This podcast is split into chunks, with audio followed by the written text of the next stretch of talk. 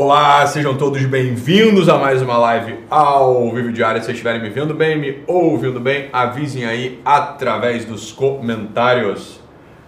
Beleza? Muito bom, pessoal. Galera do YouTube tá. E o pessoal do Instagram também tá ok. Boa, pessoal. Muito bom. Maravilha. Deixa eu só botar aqui nos comentários do YouTube. É... Pra gente começar. Ih, rapaz. Do it later. Pediu para verificar não sei o que aqui. Calma aí, calma aí, calma aí. Já foi. Beleza. Agora sim. E aí, galera, vai entrando aí, vai entrando aí, vai chegando todo mundo. Muito bom. Pessoal no Instagram aqui comigo me disse, ah tá, agora sim, tô, acessei aqui já o. Boa, boa, Andressa. Tranquei a porta sem querer. Valeu, galera. Então voltamos aqui mais um dia. Hoje, dia 5 de outubro 2021. Voltemos aqui com mais uma live ao vivo diária num formato novo, tá bom? Por enquanto eu vou fazer esse formato aqui. Então vamos começar uma temporada do Fale com o Doc. Sexta-feira passada eu já anunciei que assim o faria, né? Dei o um e-mail para os senhores, falecom@italomarcili.com.br, no qual vocês escreveriam para mim e-mails, né? Nos quais não deveriam constar, né, pedidos de comentário tipo é, ah, Doc, fala sobre a STF, Doc, fala sobre a CPI, Doc, fala sobre. Não, não. Eu queria que vocês contassem a história de vocês, né? Como se a gente estivesse aqui, né? Num, num, numa conversa pessoal e vocês estivessem ali querendo compartilhar uma parte da vida de vocês comigo e com os outros. É uma espécie de fala que eu te escuto, uma espécie de direção espiritual do Padre Fábio de Mello, tudo junto, misturado e né, é, temperado com é, a nossa habitual tosque, tosqueira, ok? Mas vocês verão então. Então, hoje começa. Separei aqui dois e-mails, tá? Por que e-mail, Doc? Porque o e-mail dá mais trabalho para vocês, né? Então, vou ter certeza, ou pelo menos vou ter uma boa indicação de que vocês de fato querem saber, é, querem ouvir o que eu tenho para falar, né? Querem trocar uma ideia aqui comigo e com os demais, né? Direct ou é, caixinha, vocês estão ali, né? Entre uma cagada e outra, entre uma espirrada e outra, vocês escrevem aquilo lá e, e, aí pode ser que vocês escrevam coisa com coisa, que eu não quero muito saber, né? Então pronto. Então, ó, vou começar aqui com o e-mail. Beleza, que me mandaram. Eu vou, vocês vão ver como é que eu vou fazer. Eu vou ocultar, evidentemente, o nome da pessoa. evidentemente eu vou ocultar o nome da pessoa, tá bom? Então vamos lá. Primeiro aqui, ó. Ela escreveu. Bom dia, Ítalo. Me chamo, né, fulana, tenho, né, mais de 35 anos sou casada, tenho emprego, sou do norte. E ela, ela vai dizendo exatamente o que ela é, mas estou ocultando aqui. Bem, final do ano passado, perdi minha filha, dá o nomezinho da filha, de dois anos e seis meses, para uma leucemia mieloide aguda, tudo inesperado e rápido. Entre internação e morte foram três dias. Minha filha morreu na UTI, junto a médico e enfermeiros desconhecidos. Minha filha nunca havia dormido longe de mim e de seu pai. E na hora derradeira eu não podia estar com ela e não estive. Sofro também em imaginar a sua dor, seu sofrimento e sensação de estar abandonada e sozinha, bem na hora da morte. Esses pensamentos sempre estão na minha cabeça. Nos mudamos do apartamento em que, mora, em que moramos com ela, que morávamos com ela. Estamos em outro, mas quase não gosto de estar nesse. Na minha cabeça não era para eu estar aqui. Estou grávida de cinco meses de uma outra menininha, mas não tenho a mesma felicidade de quando engravidei da outra. Não estou conseguindo aceitar a morte da minha filha. Me sinto uma derrotada, uma preterida de Deus. Como que uma menininha tão especial e aguardada foi acometida com uma doença dessa tão fatal? Não deu tempo de nada. Eu tenho blasfemado muito. Até pensamentos suicidas eu tive. A minha filha era tão alegre, esperta, curiosa, curtia fazer muitas coisas, musicalização, natação, etc. Era a nossa alegria e felicidade, mas não consigo nem ficar vendo fotos, quanto menos vídeos dela. Estou só estou só entre a minha casa e a casa da minha mãe. Não quero receber visitas, não tenho vontade de nada, pois quase mais nada faz sentido para mim. Só meu esposo e a bebezinha que vem no ventre. Mas nem sempre penso assim.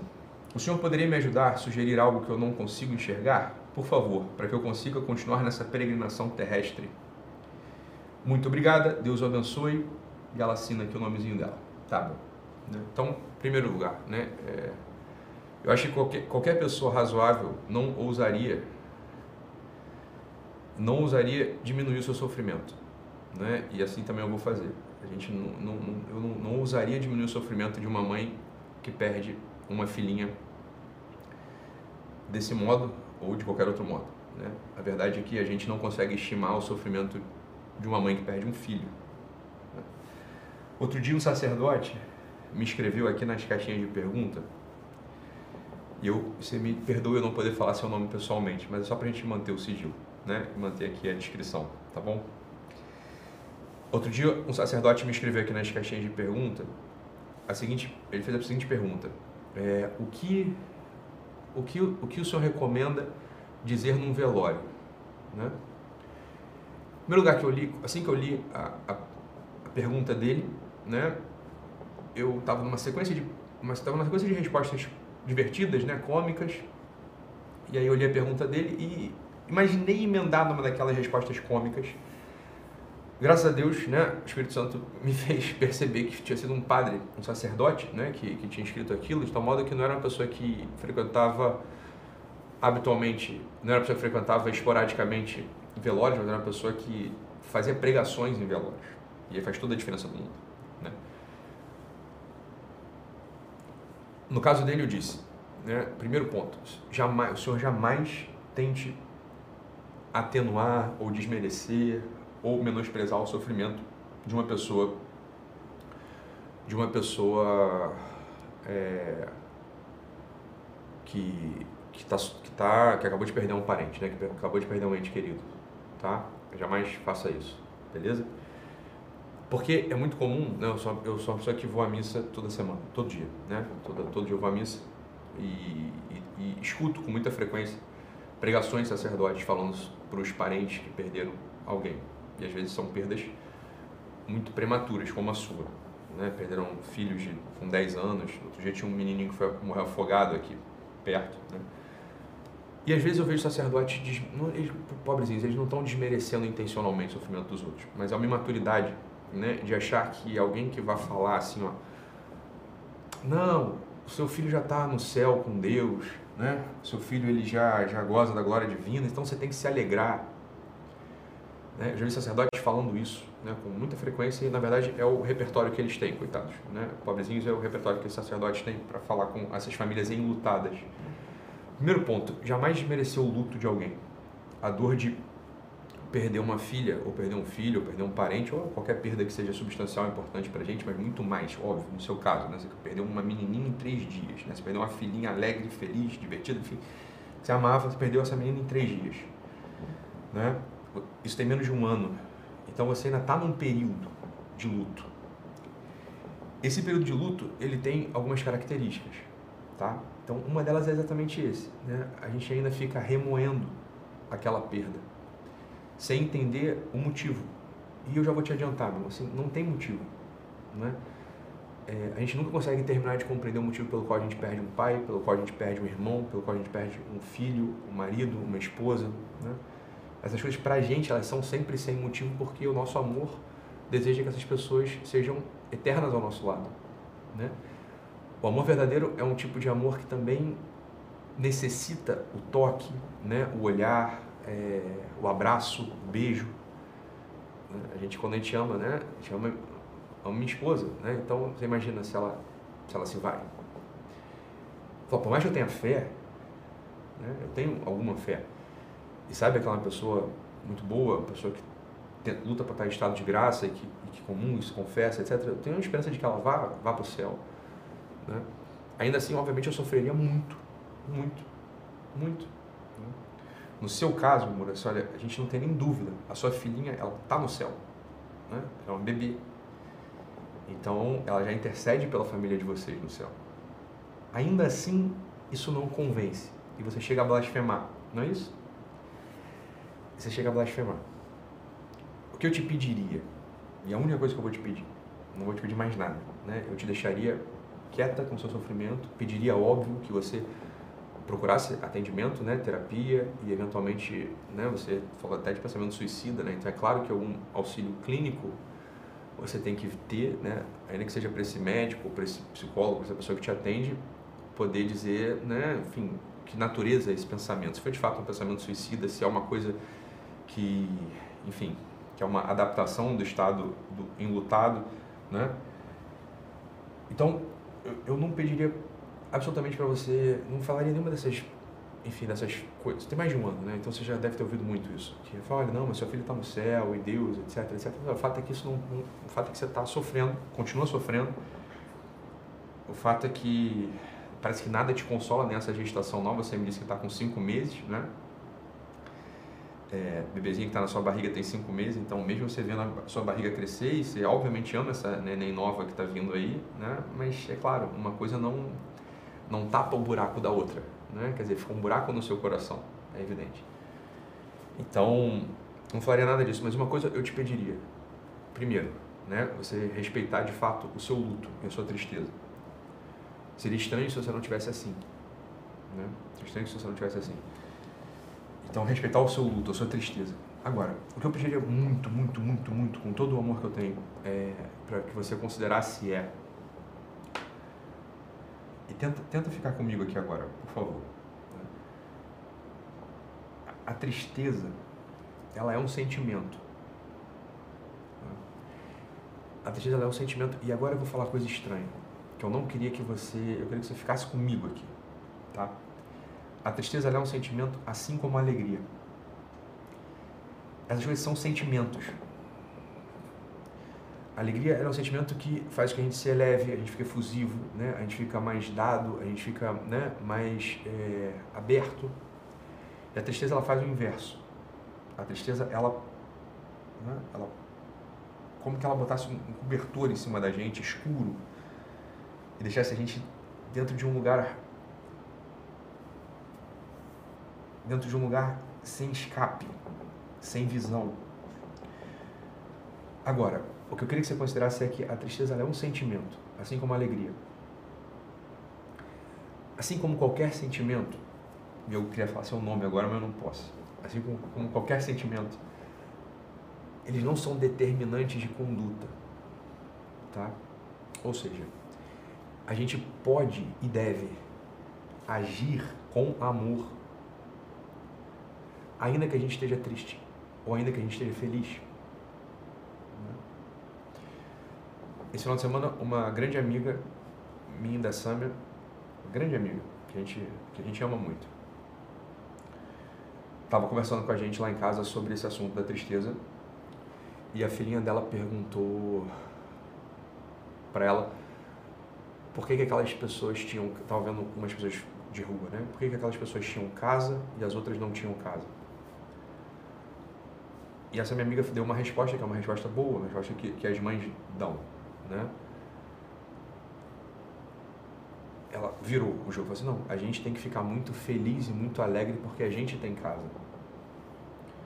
Como quem não quisesse insinuar que existe uma injustiça porque aqueles não têm casa, como se dizer o motivo pelo qual aquelas pessoas não têm casa pudesse gerar no, no coraçãozinho da filha dela uma dúvida acerca da bondade de Deus, né?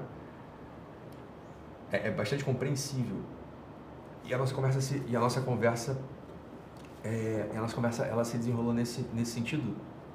Eu fui conversando com falei, olha é que falar isso né é, falar isso que a alegria por ter uma casa é bom e a tristeza por não ter uma casa é ruim. Sim no nível afetivo no nível emotivo no nível do sentimento é evidente que sentir-se triste é ruim e sentir-se alegre é bom não é? É claro que é. No entanto, entenda, isso ainda é. Isso ainda é um, isso ainda é um nível. E aqui que, eu, aqui que eu queria que você estivesse muito comigo. Eu só posso falar isso porque você já tem, já tem, você tem um ano de luto. Né? A gente precisa dar um passo além. Que você é capaz de dar. Eu vejo que você é capaz de dar por, por nas entrelinhas. Né? Nas entrelinhas eu vejo que você é 100% capaz de dar esse passo além. Que é o passo de, sem a gente excluir a dor, sem a gente negar a dor do sofrimento, da tristeza, sem fazer nada disso, a gente dá um passo além, que é um passo, um passo de aposta no amor, que é um tipo de esperança. Os sujeitos que são mestres de esperança, as pessoas que são mestres de esperança nesse mundo, né? os santos, muitos deles tinham sofrimentos terríveis. Tiveram perdas terríveis. Veja o caso de uma figura maximamente importante que tem uma história parecida com a sua. Uma história parecida com a sua. Né? É, houve um homem nessa terra que curou muitas pessoas, que ressuscitou mortos, que só falou palavras boas, né? que era um justo, um santo, um sábio, que era o próprio Deus, o Cristo. E ele morre na cruz. E aos pés da cruz tem uma outra pessoa, né? que é a mãe dele. Então veja, que é um caso parecido com o seu a mãe de Jesus também perde um filho. Né? Também foi uma perda assim, ó, você perdeu sua filhinha em três dias. Em três dias. Né? A mãe de Cristo o perde também de modo muito rápido. E nesses seus três dias de perda, né, esses três dias de perda, entre, entre o diagnóstico a internação e a morte foram três dias, né? Entre o diagnóstico, não, mas entre a internação e a, e a perda da sua bebezinha foram três dias. Três dias foi o que demorou para Jesus ressuscitar. Né? Então a gente pode imaginar que a Virgem Maria também teve três dias de profunda agonia, uma tristeza sem precedentes. Né? E ainda que ela tivesse com essa tristeza, entenda que ela não deixou de estar triste um único segundo nesses três dias. Era uma espada que transpassou a alma dela. Né? Ela continuou agindo com amor e com um tipo de esperança.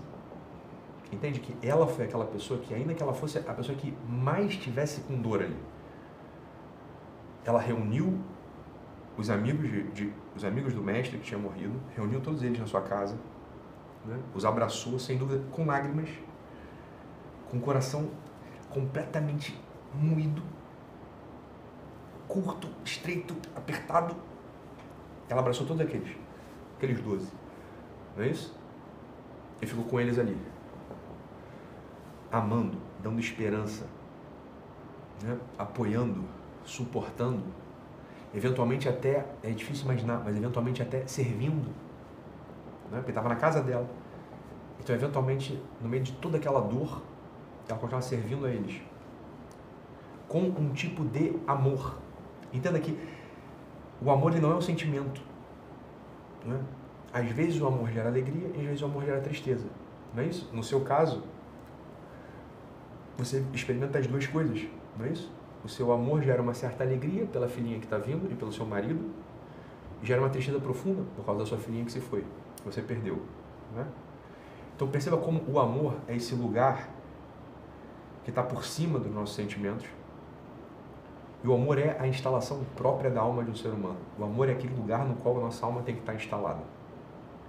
Os nossos atos têm que estar instalados. Os nossos pensamentos devem estar instalados. Né?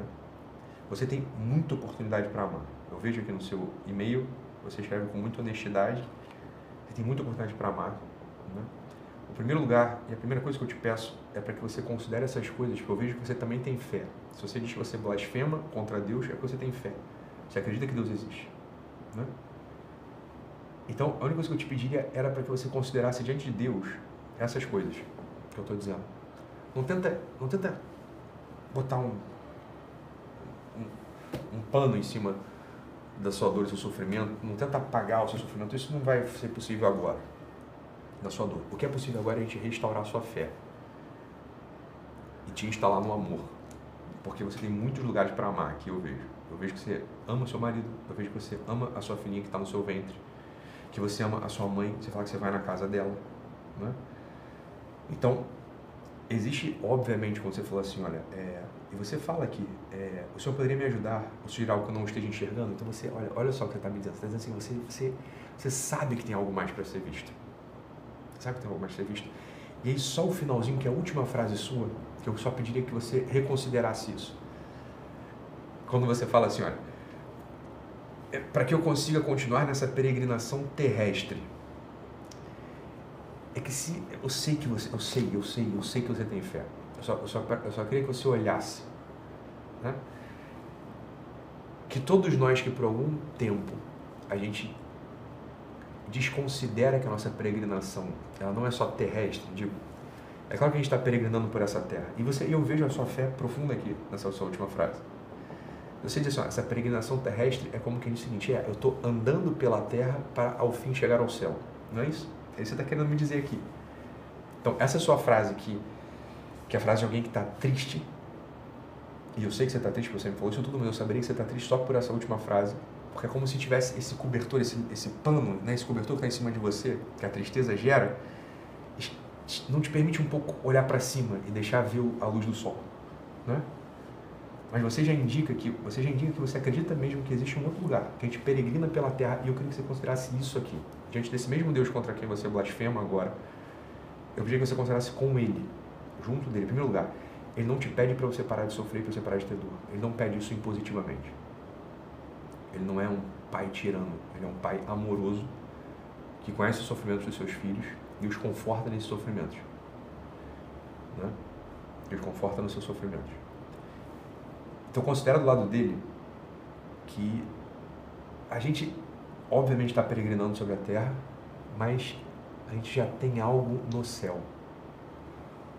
Uma parte, uma parte nossa, né? uma parte nossa, que é o serviço, que são os bons atos, que são as palavras de fé, que são um sorriso ainda que nos puxe. Essas coisas já são como isso já, já faz, isso já toca a eternidade.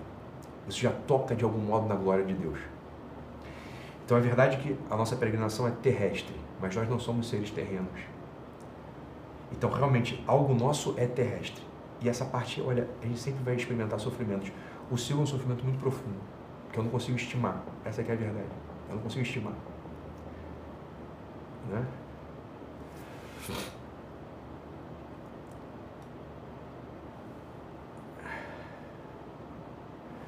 Há um sofrimento que eu não consigo estimar. Mas, né, nós somos seres terrestres, mas a gente já tem algo nosso no céu. Né? Então, considere essas coisas diante de Deus, desse mesmo Deus contra quem você blasfema, e você vai ver que uma parte da tua alma imediatamente vai ser inundada por um tipo de luz. Por um tipo de luz. Né? Por um tipo de luz. Um tipo de luz vai inundar a sua alma. Vai começar a iluminar a sua alma. Uma luz que, que você, eu digo inundar porque não é só uma coisa que a gente vê, a gente sente também. É como se fosse uma água luminosa que vai penetrando a gente. É um tipo de água luminosa que vai penetrando a gente. Isso vai te restaurar, vai restaurar o teu caminhar, vai te dar sustento, vai te dar força, vai te dar esperança ao fundo para você poder transmitir para os outros, para sua filhinha que está vindo, para o seu marido, para todos aqueles que cruzaram o seu caminho, tá bom? Então é isso, fique com Deus, um abraço e até amanhã. Tchau, tchau, pessoal.